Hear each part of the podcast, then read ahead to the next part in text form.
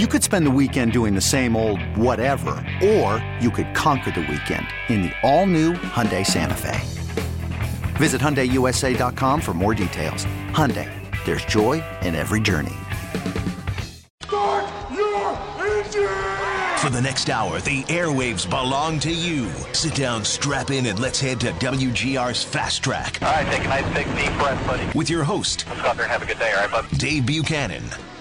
No fuel conservation now. It's mash the gas and make it roll. Larson the leader. Kurt Busch trying to go to the outside. Here comes Ryan Blaney. Blaney looking to go three wide up the middle. It's Kurt Busch to the lead on the backstretch. Kyle Larson is out of gas. Kurt Busch goes to the lead. Ryan Blaney goes to second. They're three wide behind them. Up front, Kurt Busch leads the Daytona 500 to three. Kurt Busch all by himself at the front of the field, but will he make it back around? Has three car lengths over Kyle Larson and AJ Allmendinger. Off of turn four, it's Kurt Busch looking for the checker. Kurt Busch leads the Daytona 500. He's never won before at Daytona, a former series champion. He will fix that today, winning the 59th edition of the Great American Race. Good morning, race fans. 1103 here on WGR Sports Radio 550, and welcome to another edition of WGR's Fast Track. I'm Dave Buchanan. Thanks for listening as always. And that's how you heard it here last Sunday on WGR as Kurt Busch drove to victory in the 59th running of the Daytona 500. The call from MRN with Dave Moody, Mike Bagley, Kyle Rickey, and Joe Moore as they came to the line on the final lap as Kurt Busch passing Kyle Larson on that final lap as Larson started to run out of gas and Busch had just enough in the tank to pick up his first career Daytona 500 to end what was uh, not maybe what I expected for the Daytona 500, but certainly lots to talk about uh, from the big race last Sunday. That's what we'll do here this morning. Phone lines are open here right off the bat 803 0551. 888-550-2550 to talk about the Daytona 500, what you saw in last week's race, what you liked, what you didn't like. Could they crash a few more times? Maybe. I don't know.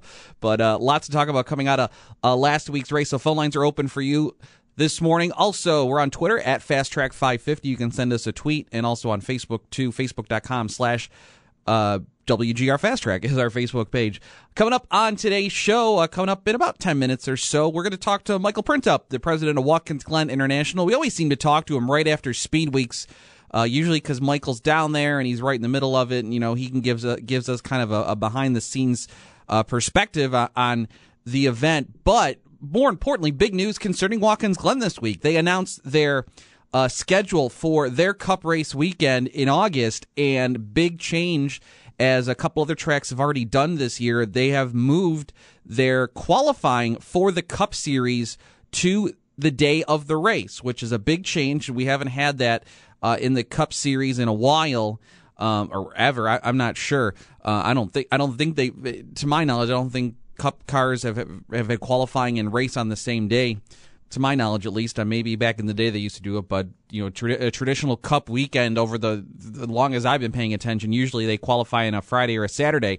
But uh, they're going to do it on race day, so that was a big announcement this week for Watkins Glen. So we're going to talk to Michael Printup about that as well too, how that impacts their promotion of, of the event and, and, how they operate their weekend. Of course, they'll still have the Xfinity series uh, running on Saturday. They'll have the K&N series as well too that weekend as well. So there'll still be plenty of action throughout the weekend. Just you're gonna you won't see any cup cars until Saturday when they have a practice session, and then you'll get qualifying sun on the day of the race about 12 12:30, and then the race this year at Watkins Glen it's not starting until three o'clock Eastern, which is also a big change. Traditionally, that's like you know a one o'clock, two o'clock start for the Glen, but a, a three o'clock start, and that also might create a few extra challenges for the folks at the Glen. So we'll talk to Michael Printup about that in less than 10 minutes. But the rest of this hour is wide open for you race fans at 803 0551 888 550 2550.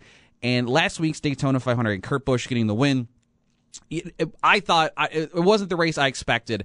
Um, you know, I, I, we were talking about all the wrecks in the uh, truck and Xfinity races on Friday and Saturday, and I said, you know, a lot of that had to do with the lack of experience in both fields, and I thought we would not see the amount of wrecks we did in the Cup race in the 500, and that turned out not to be the case because we had, I think, five or six uh, major incidents throughout the afternoon, especially late in the race. In in, the, in that final stage alone, I think there was four of them, and uh, it just turned out that these guys were. Uh, hungry to get back on the track and, and, really wanted to win the Daytona 500. Now, I will say right off the bat, all the wrecks were not a product of the new stage system. I, you know, a lot of people, or, or, some people said that you know that the the stages you know, made you know, kind of screwed things up and caused a lot of these wrecks. I don't think that was the case, especially when you look at when the accidents happened. Uh, the, I think again, four of them happened after the end in the final stage, so you know that really didn't change things. You had one happen right before the end of one of the stages, and one kind of in the middle of the first stage. So I don't think the stage racing had any impact on on these wrecks being caused, and it was just maybe more of a case of guys being a little too aggressive or just making a mistake behind the wheel and, and you know bump drafting the guy at the wrong t- wrong place at the wrong time to, to create a lot of these wrecks. Or if, you know, in Kyle Busch's case, when he cut a tire and his incident that took out him and a couple of teammates and Dale Jr. as well, too. So I don't think that the, the new rules concerning the stages had anything to do with all the wrecks last week. That being said, we also did, though, see the five minute rule you know, again come into play. We talked about that last week. I thought may, you know, potentially the with the way it played out, you know, would maybe NASCAR go back and, and look at it for maybe the restrictor plate tracks.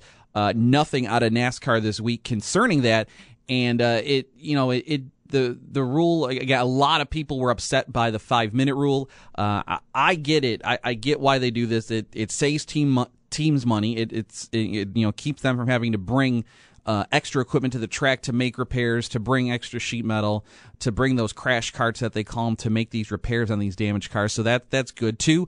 It keeps cars off the track that are heavily damaged. Even if they are repaired, they still can't go anywhere as fast as the cars that uh, are, are mostly intact or completely intact, and that also creates a safety hazard, a competition hazard out on the racetrack. Um, so uh, I, I get the reasoning for you know this rule. And if you're spending more than five minutes to repair damages anyway, you're not going to have a car that uh, is going to is likely going to compete for a win, especially at a restrictor plate track. That being said, though, race winner Kurt Busch. His car did have damage received in one of the incidents, and he got back out there before the conclusion. Of his uh, uh, before the five minutes ran out for him when he made damage repairs.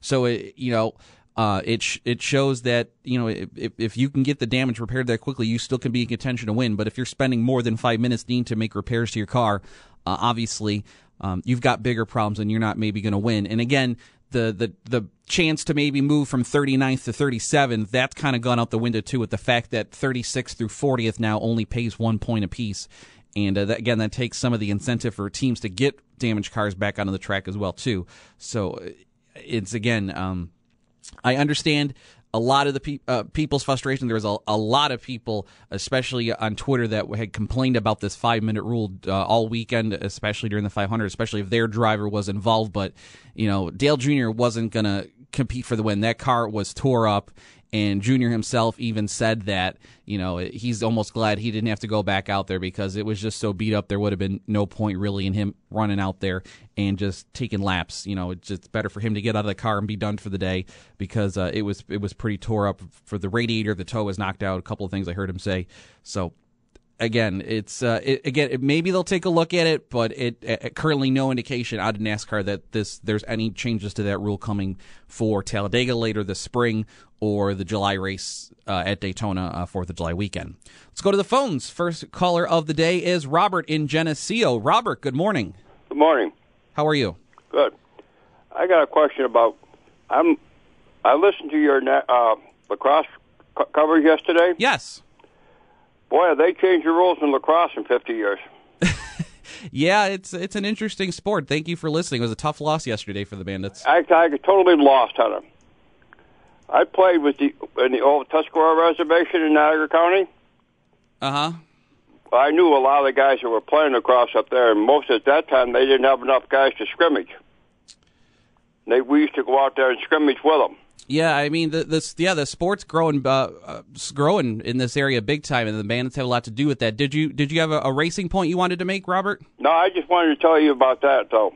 Okay, well, thanks for the phone call. Appreciate it. Yeah, it was um, a tough overtime loss for the Bandits yesterday, but they had a good win on Friday night and uh, enjoyed being on uh, both broadcasts this weekend with uh, Jon Gertler.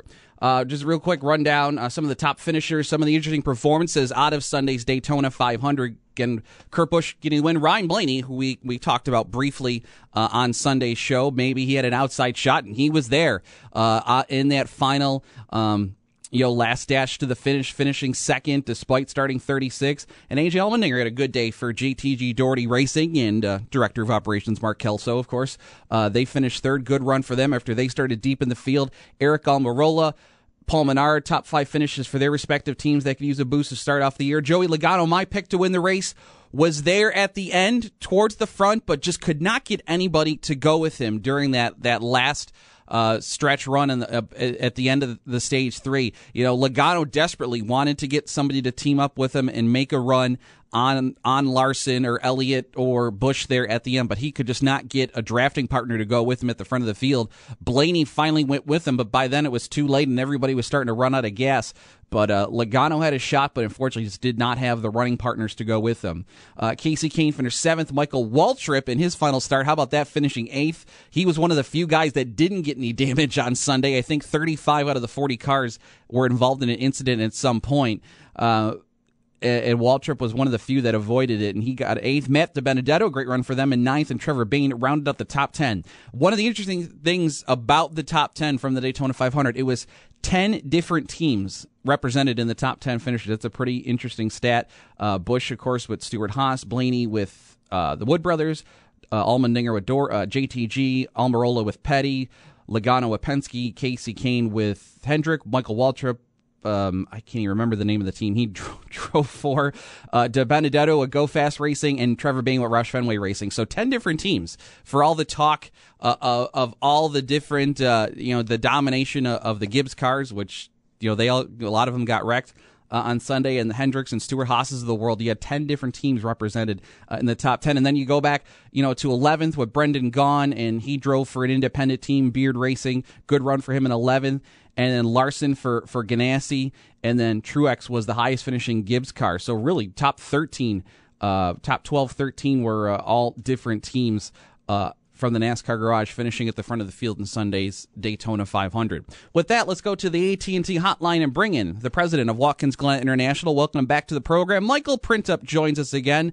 Michael, it's uh, been a, a long off season away from talking to you. How are you? Great to talk to you. Doing awesome, Dave. Thanks for having me on this morning. That's uh, I really appreciate that as always. Uh, first up, uh, how was your speed weeks? I'm assuming you were you were down at Daytona last weekend. I was. I was. Um, I was down there a lot. I I made uh, almost trips every single week, but it was it was awesome. I mean, you know, we had some crummy weather earlier in the week. You know, the Clash was um, had a little weather there too, but uh, you know, as the 500 weekend approached, the weather got better and better, and um, uh, it was uh, it was a good weekend, and it was it, you know it's always fun to kick it off, but wow, it comes fast. yeah, the, the the off season is very short in the sport, as we know. Uh, just real quick from from that standpoint, just working with your your colleagues at the International Speedway Corporation at NASCAR, how much nervous anticipation was there behind the scenes? You had so much kind of coming this year. You had Monster Energy as the new Cup Series sponsor. All of these rule changes uh, Dale Jr. coming back, just all of the this stuff that was coming to a head last weekend. How was it behind the scenes that everybody was just nervous that that it was all going to go off just right and and have a good start to the season? Yeah, I don't. You know, honestly, behind the scenes, uh, we were probably some of the calmest people um, associated. You know, from NASCAR media because you know we obviously live and breathe it every day. Um, you know, the rule changes were the rule changes, the sessions you know, some people had some comments about that. I think what they're going to see, though, that's only one race. We'll see Atlanta today. I think is going to be an awesome race. Mm. Uh, they've got great weather too, as you know, so good to turn on the TV and give them a watch. But um, it, it really wasn't that bad. Monster's awesome. I mean, it's I think it's great for our sport uh, to bring along a brand like that. Nothing against Sprint. I mean, Sprint was just beyond a just a wonderful sponsor to be with the sport for 14 years. But sure. uh, Monster, the Sessions, Dale coming back. I mean, we had a lot of good news. Uh, and let's face it, you know, Kurt and and the kid going against the for the win up there. I'm sure you saw that last lap. Kurt um, brought his veteran status to the table and completely out deked him uh, with the fake move to the left and then went around his right side. So, uh, yeah, I thought it was an awesome race, and I think a lot of people felt the same inside. Well, of course, this week, big news concerning Watkins Glen International, Michael. Um, you guys are the third track now to officially announce that the fact that you're going to have Cup Series qualifying on race day. It'll be uh, on Sunday about twelve thirty before the race starts at three o'clock. Just tell us uh, what went into this decision, how much, and, and just talk about how this came to be with uh, planning the schedule for twenty seventeen. Yeah, we all looked at it, and there's gonna. I'm sure there's gonna be some more tracks that come out. I know us and Pocono and Martinsville. Mm-hmm. Uh, there's probably a few others in there that I've missed. Um, you know, we're looking at trying to highlight. Our weekend stays the weekend. We'll still have, you know, Friday, Saturday, Sunday. We have K&N Friday, which is uh, just awesome, as you know, is you know the leader up uh, to their weekend. Xfinity, obviously, on Saturday, then Cup on Sunday.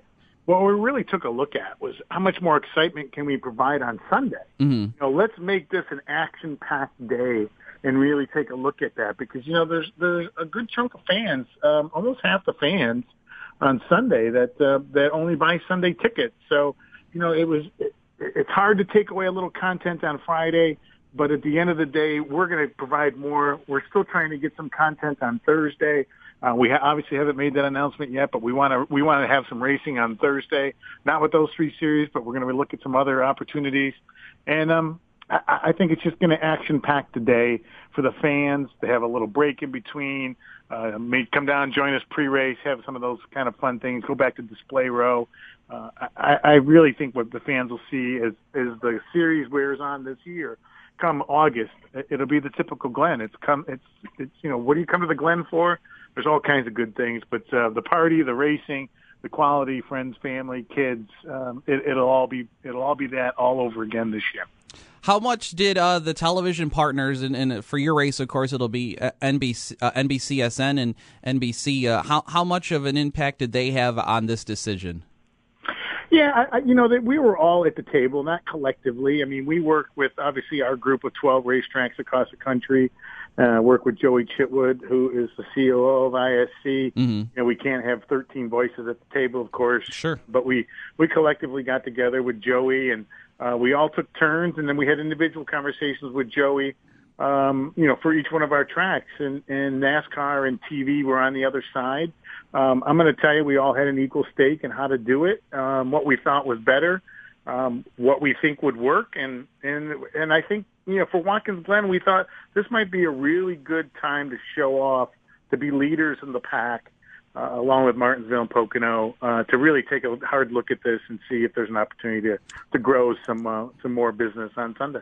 Now we'd known with the the printing of the schedule for this year, you were going to have a 3 p.m. start. Was the was the uh, day of qualifying was that always supposed to be a part of it, or did that come after the uh, your your start time was posted for this year? Yeah, since we we did post time early, well, not early. It was probably uh, I think it was like a week before our race last year. Um, so yeah, that that that came first. And then when we started looking at programming the day, it's like, wait a minute, we've got a long day now, and people just started throwing stuff against the wall. We wanted to see what would stick, and um, you know, this is one of those things that uh, uh, the qualifying on day of we thought might uh, give it a whirl and really show the fans a high quality. Uh, not that it's not low quality before, but right. higher quality day of events. Michael Printup joining us from Watkins Glen International. So you'll have the the K&N East cars on Friday. You'll have uh, the Xfinity Series race, of course, on Saturday with the Cup Series on Sunday. But there will be Cup cars will be on track. They'll have a practice session on Saturday as well, too. Correct? Oh yeah, absolutely. I mean, and you have Xfinity on Friday as well. Practice. Okay. Yeah, you, you still have just an action-packed Saturday, um, and that was part of the other decision what we're making here. We were really cramming an awful lot in on Saturday mm-hmm. was making it tough um, for the facility for one re- for one uh, um, opportunity. Um, you know, you always got to look at if you got to do some track repairs, and I don't mean the track itself because you know we paved that last year. but, you know, Armco repairs or anything sure. else that, or other safety concerns that might come up during any of those other races. So it really kind of lightened up a little bit of Saturday and and made Saturday a little bit more relaxing for the drivers. Hopefully, the fans uh, won't see much of a difference because the day still starts uh, early in the morning and goes till the completion of the Xfinity race. Of course, uh, the one other thing with the 3 p.m. start time on Sunday, Michael, of course, is that really closes your window in event of weather or um, say you know we've seen some incidents at your facility in the past that have caused some you know Armco damage, and you've had to make repairs. Uh, you, you know with the the daylight we have in mid August here in, in in New York State, that really gives you a tight window to get that show in. Unfortunately. Yeah, I mean, I think we're I'm swagging here, Dave, but I think we get dark uh, around eight thirty, quarter to nine. I mean, it still leaves us five hours, and the good thing you can take away the rain since we are being a road course. Yeah, you do have the rain tires. Race in the rain. So yep. unlike some of the other tracks that have a later start, we could kind of check that box on the weather side mm-hmm. um, because I, you know, all of us, including NASCAR, we we have a little bit of us in us, and I, I say maybe three or four percent, uh, obviously out of a hundred. Uh, we'd like to see the little cup guys go in the rain once in a while. So uh, uh, maybe the fans wouldn't, but uh, you know, there's a bunch of us that might want to see that. But you know, the window, uh, yeah, if you have an accident, you know, we know that we've been under our repairs before. Um, you know, we get better and faster at that as we learn some tricks, and we've learned a lot of tricks in the last five years.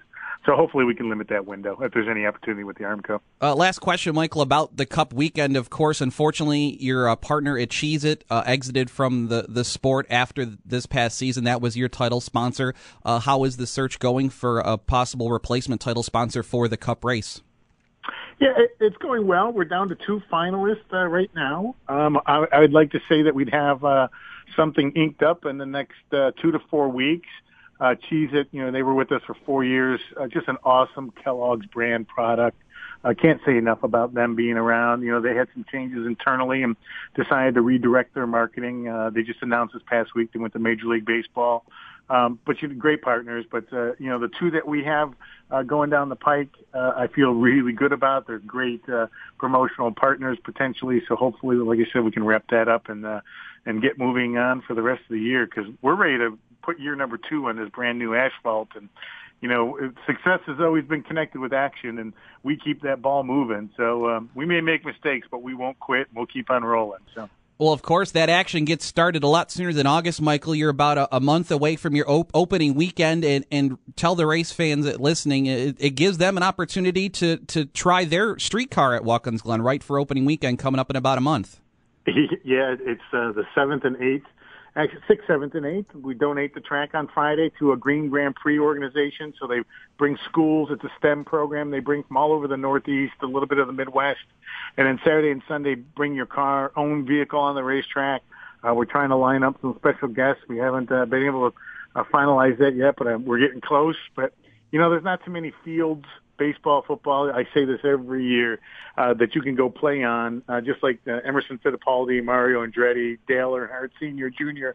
Um, then you can't. Then then you can't Watkins Glen and come drive the same course that they drove and it's for charity, and we all get to have a little fun while we're doing it. Yeah, that's coming up the weekend, uh, Saturday, uh, April 8th, April Sunday, April 9th. Uh, looking at your website, Michael, those are the days for opening weekend at Watkins Glen. You can get more information at theglen.com, and of course, they'll have their big three events: the Sahlen Six Hours, which is uh, the last weekend in June, the uh, NASCAR weekend, August 3rd and 6th, and don't forget, IndyCar is back for year number two. Michael, that was such a big hit last year, and you'll have the IndyCar stars back Labor Day weekend.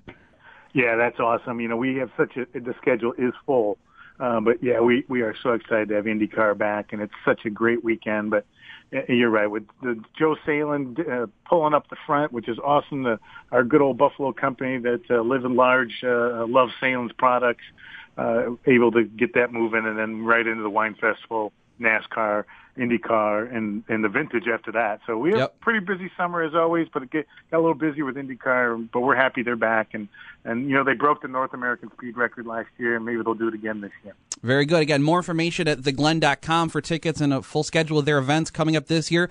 Michael, always great to catch up. I'm sure we'll do it again soon. Thank you for the time this morning. Okay, thank you very much. Have a great day. All right, Michael Prince Printup from Watkins Glen International. Again, the big announcement this week that the Cup Series will qualify on Sunday of their NASCAR weekend uh, at 12:30, with the race to come at three o'clock. And I just wanted to get uh, a Michael's perspective on it, how the decision that went into everything, uh, bringing that to fruition, and uh, just uh, what they had on tap for this year.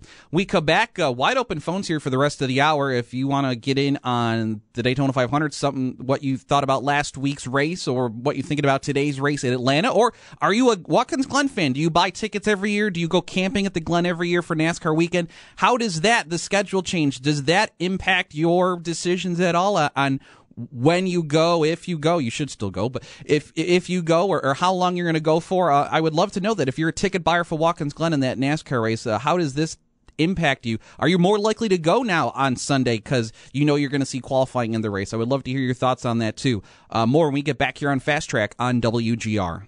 1134 here on WGR Sports Radio 550. Dave Buchanan and WGR's Fast Track. Again, we got open phones for the rest of the hour here on the program for you to, you to get your thoughts in on last week's Daytona 500, today's race at Atlanta, or the announcement for Watkins Glen that we just talked to Michael Printup about as uh, the Cup Series will qualify now on Sunday, race day, at about 12.30 before the race goes green around 3 o'clock.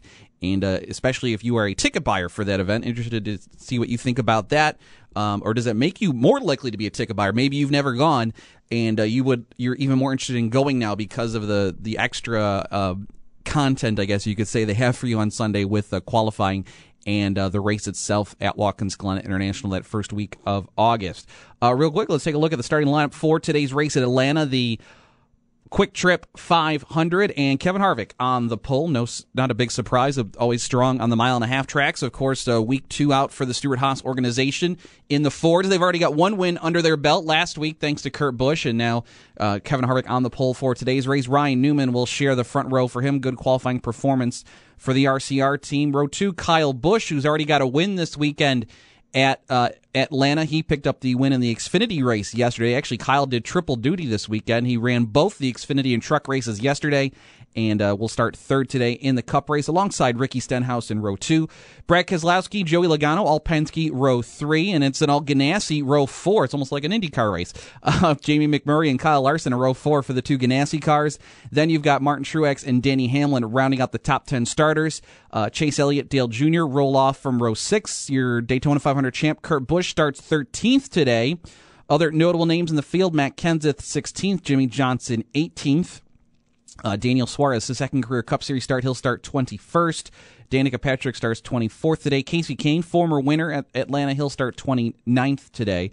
And uh, only 39 cars in the field. They did not get 40, so nobody had to go home during qualifying, but that's not a, a good sign, I guess, to say that the uh, only, didn't get a full field of cars in race two. It's not the end of the world, but it you know it, it, you would like to see a I guess a full field. Um, it's you know always good to, to, I guess, see a lot of cars show up for a Cup Series event, and, and, not the case at Atlanta. And it'll be interesting to see how those numbers turn out when the series uh, heads out west for the next three races starting next weekend at the Las Vegas Motor Speedway. Obviously, the big talk of today's race at Atlanta will be tires, as the racing surface at the Atlanta Motor Speedway is very worn out. In fact, it's so worn out, they're going to repave it after today's race, much to the chagrin of uh, most of the drivers in the Cup Series car- garage. Also, of course, the lower downforce uh, as NASCAR continues to take away some of the downforce in these cars. They started last year, and now kind of and starting this year, also even more downforce taken out. Try and get these cars uh, almost a little more similar to the Xfinity series in terms of downforce, at least. So you combine that with a worn out racetrack, and that makes for a driver's race where these guys are going to be all over the steering wheels today for 500 miles, uh, turning left and maybe turning right a few times just to keep the car pointed straight, uh, especially in the corners, which usually makes for a more interesting race. Although it is a mile and a half facility, and in, in, racing on these on these style of racetracks don't always generate the most exciting competition, and it allows for a, you know drivers to to get stretched out a little bit more. We'll see if the stage racing concept, see how much that affects it. Whereas, you know, these guys potentially run a little bit harder uh, in the uh, first two stages. Also keeps um, you know throwing some extra cautions, and that also keeps the field from getting strung out, as it were, uh, and. and com- combine that with the lower downforce and, and the the fact that the tires are going to wear out a lot quicker today. Um, hopefully make for a little bit more improved product uh, here at the mile mile and a half track at the Atlanta Motor Speedway. But you know, look for guys like Dale Earnhardt Jr. and Kyle Larson. You know, the, couple of names to keep an eye on today. Two drivers that definitely love a type of racetrack like this. He'll you know Larson traditionally on, on a track like this, he'll be right up against the wall on the outside. Uh, that's his preferred line, but you saw a lot of guys in the Xfinity Series race run well right along the bottom, especially Kevin Harvick, and he starts on the pole today. So hopefully you see multiple lines and multiple grooves develop throughout the afternoon, and uh, it makes for hopefully a, exciting race today at the Atlanta Motor Speedway. Um, Again, Harvick on the pole, Newman alongside. So a green flag just after uh, 2.30 this afternoon. Going back, kind of finishing up a couple of thoughts uh, from Daytona from last week. And the thing, uh, after all the wrecks that, that were in the race on, on Sunday, the fact that the race came down to a long green flag run was, uh, that was the most exciting part of it for me to, for me was that we got a long green flag run to kind of run out the race. The last caution, um, was about one 153 was the last uh, caution of the race on Sunday. So you had the final 47 laps under green flag, and it made for a long run to the finish, and it turned into be a fuel run, which was kind of surprising. We thought with the stages and everything that fuel mileage races would be maybe not a thing of the past, but not happen as often, and you don't often see fuel mileage races at Daytona but uh, that's what it turned into, and that, that that was why Chase Elliott, you know, his chances of winning were uh, dashed there at the end. Also, same for Kyle Larson. What two great storylines those would have been had they had won. Uh, you know, Elliott hit his first win at a track where his father had so much success, and you know that he's such a, a bright up and coming star in the sport, and then Larson too to to get a big win. Uh, you know, that's uh, got a huge uh, uh, grassroots support from the fan base with his background in sprint car racing and everything. Those would have been great stories. But unfortunately, fuel mileage took them out of the equation, allowed Kyle Larson, who, or excuse me, uh, Kurt Busch, had just enough at the end to go to the lead. But I'm glad it got to play out because so often it it seems like in, in the past that you you were you're setting up for a, a, long green run green flag run at the finish and we always get some kind of debris caution uh, at the end to kind of bunch things up. Whether those are genuine or not uh, remains to be seen. Sometimes they seem suspicious when they do happen but uh, as long as uh, I can see proof on my television that there is a genuine debris on the racetrack or something wrong, I will I will accept it. But sometimes there's those phantom debris cautions at the end of a race when things are playing out like that to kind of spoil things for me. But we didn't get that last Sunday. Uh, it, they let it play out, which was uh, great to see, and and you know it, it wasn't the finish maybe we'd expected with uh, you know what we saw last year with uh, a close finish between Denny Hamlin and Martin Truex, where everybody was kind of bunched up, but it turned into just kind of an eight-car freight train at the end, and nobody you know nobody really wanting to go until the last minute to make that run uh, on the leader, whoever it was at the time. You know, we saw Joey Logano. It seemed like Logano was dying to just get someone to go with him to try and take a run at the front. Unfortunately, time ran out for him. But then the the fuel mileage came into play. Guys started running out, and that's what ramped up the excitement at the end and set up another last lap pass, uh, which is like at least the second year in a row that we've had now a last lap pass in the Daytona 500, and allowed Kurt Busch to get the win. And, and what what a moment! I think this kind of completes Kurt's career. You know, he was a champion way way back in 2004. I know it it seem, doesn't seem like that long ago, but you know, it's been a while since he won his championship. But he's got you know over 20 wins in his Cup Series career, but he has had his off the track moments. You know, the uh, the the drunk driving arrest, the alleged drunk driving arrest. Um, in uh, a couple of years after the championship, at the end of his days with Roush, Roush Racing, uh, the incident a couple years ago or last year was it um, with his then girlfriend at the time and the alleged the allegations of domestic abuse, which you know never were he was never uh, found guilty of and, and was exonerated for, and that but that kept him out of speed weeks, you know, because of it, because he was suspended. Um, so all all the off track stuff that's kind of been a, a, a you know a, a I guess a, a, blotch on on his his NASCAR record that for all of his accomplishments. He's always had these off track issues. I mean, he was almost completely out of the sport a few years ago. You know, just driving almost one off deals just to stay in the sport on a weekly basis. Uh, you know, the whole incident at Penske when he, he blew up on the reporter and he got let go from Penske Racing. It, that could have been the end of his career. And luckily, um, he was he was able to hang on. Luckily for him, and uh, caught on with this ride at Stewart, Stewart Haas Racing, and, and is once again um, become uh, not not prominent. What's the word I'm looking? Relevant to the sport. That's what I'm looking for. Uh, you know, it's it's it's huge redemption for him that uh, despite all the rough patches he's had over the last uh, few years, that he's able to add to his resume and maybe cement himself as a, a great driver in the sport and uh, you know maybe cinch up his spot in the Hall of Fame someday. Now you've got a, a, a champion, a Cup Series championship and a Daytona 500 title to your resume, that almost will make it a lock for him uh, to maybe be uh, make the Hall of Fame someday once he retires. But good redemption story for him. Also, his crew chief Tony Gibson, uh, his his reaction after winning, how great was that? And after after everything he's been in through been through with his health over the last couple of years, uh, that made it even more fun too to see him his reaction. And Tony Stewart also as a car owner winning the Daytona 500, something he missed as a driver. He didn't get a chance to do, but his his first uh, Daytona 500 is strictly a car owner in the Cup Series. Uh, gets a Daytona 500 win as well too. So it was a feel good story all around for the Stewart Haas Racing 41. I think the thing the the only thing that upset me at the end of the race was the Fox broadcast. And you heard Mike Joy say that we're going commercial free for the rest of the race, whatever it was like 45 laps to go. And what do they do? They go to a commercial. I don't get that. I think there was, at least the way Mike was putting out on Twitter this week, there was some confusion um, that they had to take a local break or something, so they can't even do the sp- split screen for the local breaks. But I was fuming. If there's one thing I get more riled up about watching NASCAR races, if you follow me on Twitter, it is the commercials, especially when there are a lot of commercials, and we were supposedly going to get le- fewer green flag commercials because of the stages and everything.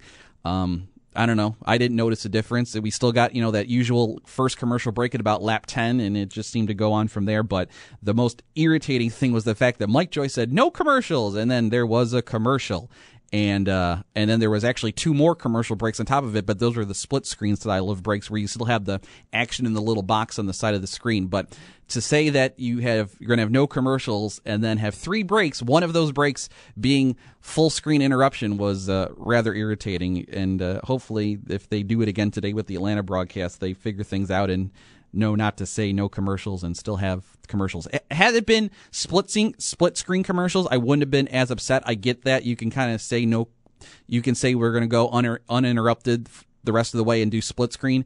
But if you're going to say no commercials and then have a full screen break, that was uh, did not like that. But again, I think there might have been some miscommunication with the uh, the production truck and the announcer's booth. At least that's what how Mike Joy was kind of painting it on Twitter this week, responding to some of the f- fan comments about that. And uh, who doesn't love responding to NASCAR Twitter because they're all such rational, happy people, right? Uh, all right, we get back. Final segment uh, here on the program. We'll, we'll take a look at our, our Fast Track Fantasy League uh, recap after race one. We had quite a dominating performance from one of our contestants. It wasn't me, unfortunately, but we'll take a look at that and a few final thoughts too for today's race Atlanta. And still time for your phone calls. We can squeeze those in as well to 803 0551 888 550 2550 when we wrap up Fast Track here on WGR. Hey, race fans, it's Dave Buchanan for my friends at Batavia Downs. Batavia Downs Gaming is the area's premier entertainment destination with newly renovated entrance, gaming floor, and of course that new hotel they have as well too. And at Batavia Downs, March is Leprechaun Loot Month at Batavia Downs Gaming and Hotel. Nightly drawings for $250 cash with guaranteed payouts of $5,000 or more on Saturdays. Car drawings from Castellone Chrysler Dodge Jeep of Batavia on Saturday, March 25th. And win a cruise and see the Zac Brown Tribute Band on March 31st. See their website or Facebook for more details. Batavia Downs Gaming, a great place to go and watch sporting events too. You can go to 34 Rush, Thurman Thomas's Sports Bar right inside Batavia Downs. They've got tons of HD TVs. They've got the big 15 foot projection screen for big events. So you can go there and watch the race today. Uh, there's a hockey game later today you can watch. Of course, uh, college basketball heating up as well too. There'll be a lot of big basketball games coming up to watch uh, throughout the month of March. Uh, hint, hint. Uh, so be sure to head to 34 Rush and check that out as well too. And discover why Batavia Downs Gaming is the area's premier entertainment destination with over 800 of the hottest and in-demand video gaming machines. Lots of great new titles with new ones regularly added and make it a night to remember by visiting one of their great restaurants, staying the night at the hotel, or wagering on live harness races. All that at Batavia Downs Gaming, and tell them you heard about them right here at Fast Track. Hi, this is Dale Earnhardt Jr., driver of the nationwide Axalta Chevrolet. You're listening to WGR Sports Radio 550. Thanks, Junior. 1153 here on WGR Sports Radio 550. Coming up today on WGR, it's uh, Sabres game day. Uh, mid late afternoon, early evening game as uh, they're in Pittsburgh to take on the Penguins. Face off just after five o'clock this afternoon. Uh, so pregame with uh, my buddy Brian Koziel coming up at four o'clock today here on WGR. Our WGR Fast Track Fantasy League.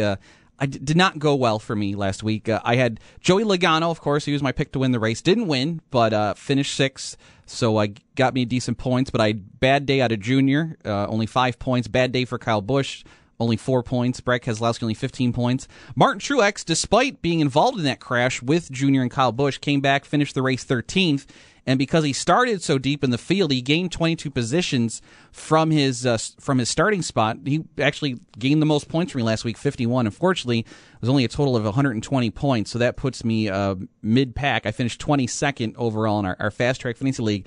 But the fantasy player of the week was Gary Gary W. He blew everybody's doors off with 273 points. He was about 70 points better than anybody else, and he actually is ranked 26th overall on, on Fox Sports for uh, for for everybody that plays the game. And he had a real what turned out to be a solid lineup. He took Blaney, who finished second, and also gained 34 spots from his starting position. Allmendinger, same thing, finished third, gained 35 spots. So we got 74 points from each of Blaney and Allmendinger. That's more points than I scored total. Martin Truex, he also had Truex, so he also gained a lot from Truex. And he gained a lot of Kasey Kahne, who finished seventh and gained 19 spots. His only weak spot on his lineup was Kevin Harvick, who lost 17 positions, finished 22nd, so only got him 20 points, but a total of 273 points, and it's given him a big uh, head uh, head start here on our fast track fantasy league because he is up by almost 70 points on his next closest competitor, Nick W, who had 205 points, and then uh, our next highest team had 182.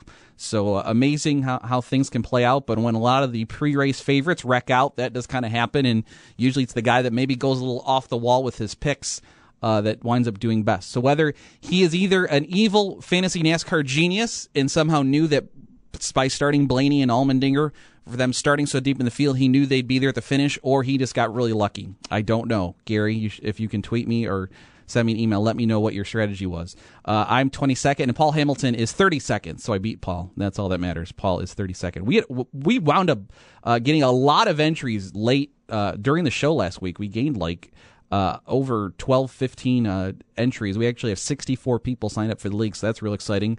So uh, we'll keep playing on uh, foxsports.com. And oh, I was going to say who I had picked today for my uh, fantasy picks, so now I need to open that window back up. I have Daniel Suarez. Um, he kind of he crashed out obviously last week. Um, and uh, but he starts deep in the field, so 21st. So I'm looking for upside there that he has a good day and gains me some spots. Also, Jimmie Johnson starting 18th, but I think you know he could be there at the end, so that'll also get you some extra points. But going with some guys starting towards the front too, Kyle Busch, who's already got a win this weekend. Chase Elliott always it, it did well last year in his first Atlanta start. He starts 11th today, and I'm going with Brad Keselowski, who always seems to do well on mile and a half tracks as well too. So he starts fifth. So uh, hopefully rebound here with the fast track uh, fantasy team and uh, hopefully play along too. Also, during the race today, of course, uh, feel free to uh, send us tweets at Fast Track 550 if you're watching and uh, follow along. You can we can continue our discussion on social media. Next weekend is Las Vegas. We'll have the race next Sunday here on WGR. We don't today. I apologize due to uh, the Sabres game this afternoon, but you can always listen uh, on the uh, PRN app. They have an app and a website you can stream the race on if you want to listen to it. Um, GoPRN.com is their website. But we will have the Vegas race next weekend here on the station. And uh, that means I think we may be uh, dialing up our buddy uh, Doug Rice for next week's show. We'll, we'll try and get in touch with Doug or somebody from PRN to talk to on next week's program. That'll do it. I'll talk to you next Sunday. Thanks for listening to Fast Track here on WGR Sports Radio 550. This episode is brought to you by Progressive Insurance. Whether you love true crime or comedy, celebrity interviews or news, you call the shots on what's in your podcast queue. And guess what? Now you can call them on your auto insurance too with the Name Your Price tool from Progressive. It works just the way it sounds. You tell Progressive how much you want to pay for car insurance, and they'll show you coverage options that fit your budget. Get your quote today at progressive.com to join the over 28 million drivers who trust Progressive. Progressive Casualty Insurance Company and Affiliates. Price and coverage match limited by state law.